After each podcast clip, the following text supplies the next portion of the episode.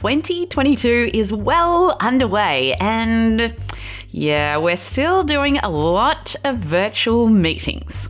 And despite the fact that we have all by now participated in literally hundreds, if not thousands of them, they are still pretty average. But let's not blame Zoom straight away. Meetings as a work practice have gone unexamined for far longer than they've been online. Atlassian's head of research and development, Dom Price, saw this and thought that perhaps there might be a better way. He and his team did a deep dive into what a meeting is for and what's holding it back. And maybe not surprisingly, they found that almost nothing about the meeting as we know it was worth keeping. So they didn't keep it. And they replaced some of their regular meetings with something else entirely. My name is Dr. Amantha Imber. I'm an organisational psychologist and the founder of behavioural science consultancy Inventium, and this is How I Work, a show about how to help you do your best work. On today's My Favourite Tip episode, we go back to an interview from the past and I pick out my favourite tip from the interview. In today's show, I speak with Dom Price about what led him to do a ritual reset and how he specifically focused on meetings. I, I found myself in this kind of cycle of insanity at work where where things were getting bigger, longer, more, but but there didn't seem to be a break point. And similar to you, I was looking for the break point. One of the things I, I did for myself and then with my team um, was the ritual reset, and, and it's just been great to kind of go like we have all these these interventions where we we kind of think about doing a spring clean, right? You think about like seasons and you you, you change your wardrobe and you do a spring clean. That's like, what's the spring clean for my life? And specifically, what's the spring clean for meetings? You know, because if you think news kills your mojo, Amantha, nothing kills my vibe and mojo like like a meeting. Yes. And so I'm like, I know, I know they're a necessary evil, but how can I make them better? So the ritual reset was like, how do we like if you assume the world's changed because it has. Like I, my working environment's completely different than it was. So how do I reset my rituals? And so what we said was, let's list all of our rituals. Which ones do we want to keep but tweak? Right, so they stay. That the purpose of the ritual still makes sense, but the way we're going to do it's different because we might be able to do it asynchronous or we might be able to do it online or we're going to do it in a different form because the world has changed. Which ones do we want to keep and they stay the same? I'll be honest, very few fell into that category. like, and then which ones? Which ones do we want to kill? Which ones just aren't required? We don't need them anymore. Whatever. And maybe we use the, we use the space, the time, the freedom to experiment and try something else.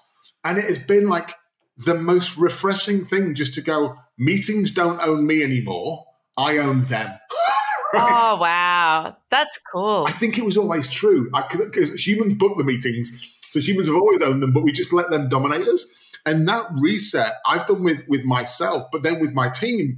And, and then what we've done is, is we're, we're genuinely using the free time it's given us either to invest in ourselves, which is crucial, or to go, how do we experiment with new stuff? Because you know what? The world's changed. And I don't know the answer. There isn't, I mean, you can Google best practiced hybrid distributed teams and you'll get a whole of BS articles. So don't do that. don't do so that. Let's experiment our way out of it. And that in itself has been quite fun. Like, give me an example of a ritual or two that you've killed, maybe in relation to meetings. There's a whole swath that got killed. Uh, so I, uh, uh so status updates there was so many where we just gather in the office and, and it was just this an archaic ritual where we just gathered. And in certain days we gathered and everyone would go through their updates. And i'm like it was soul destroying in the office but at least we had tea coffee beer and each other. But when you're doing that from your from from wherever everyone's doing it from now you're like wow this is really soul destroying so we're like hang on. Not only is it soul destroying we're trying to do this synchronously and we're, we're, using people's like live time, which should be used for something more spontaneous or higher value. So how can we make all of our status updates asynchronous? And how can we make them consumable all around the world? So you don't have to physically be in the same place at the same time. Because I have colleagues literally all over the world. So how did you do that? What was what was the solution?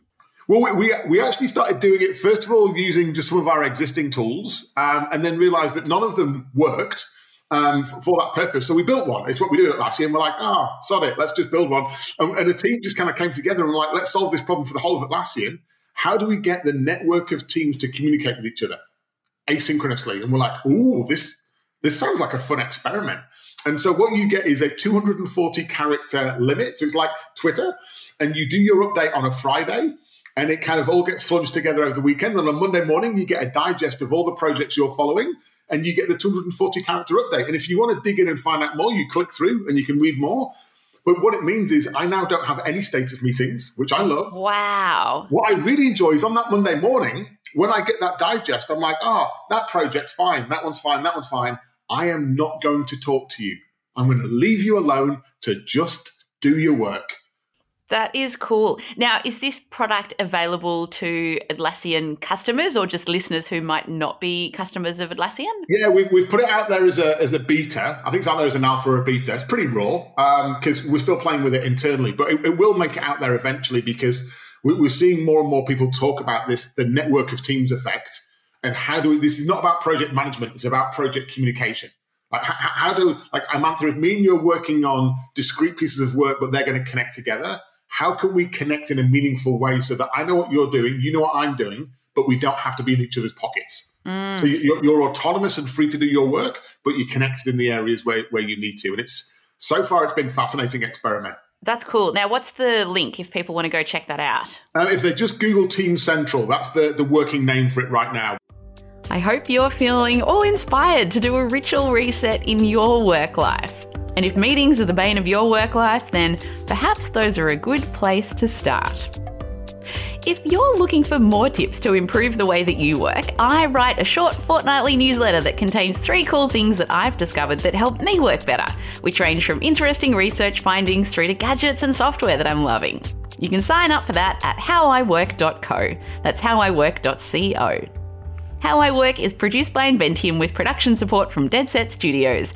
And thank you to Martin Imber, who does the audio mix for every episode and makes everything sound awesome. See you next time.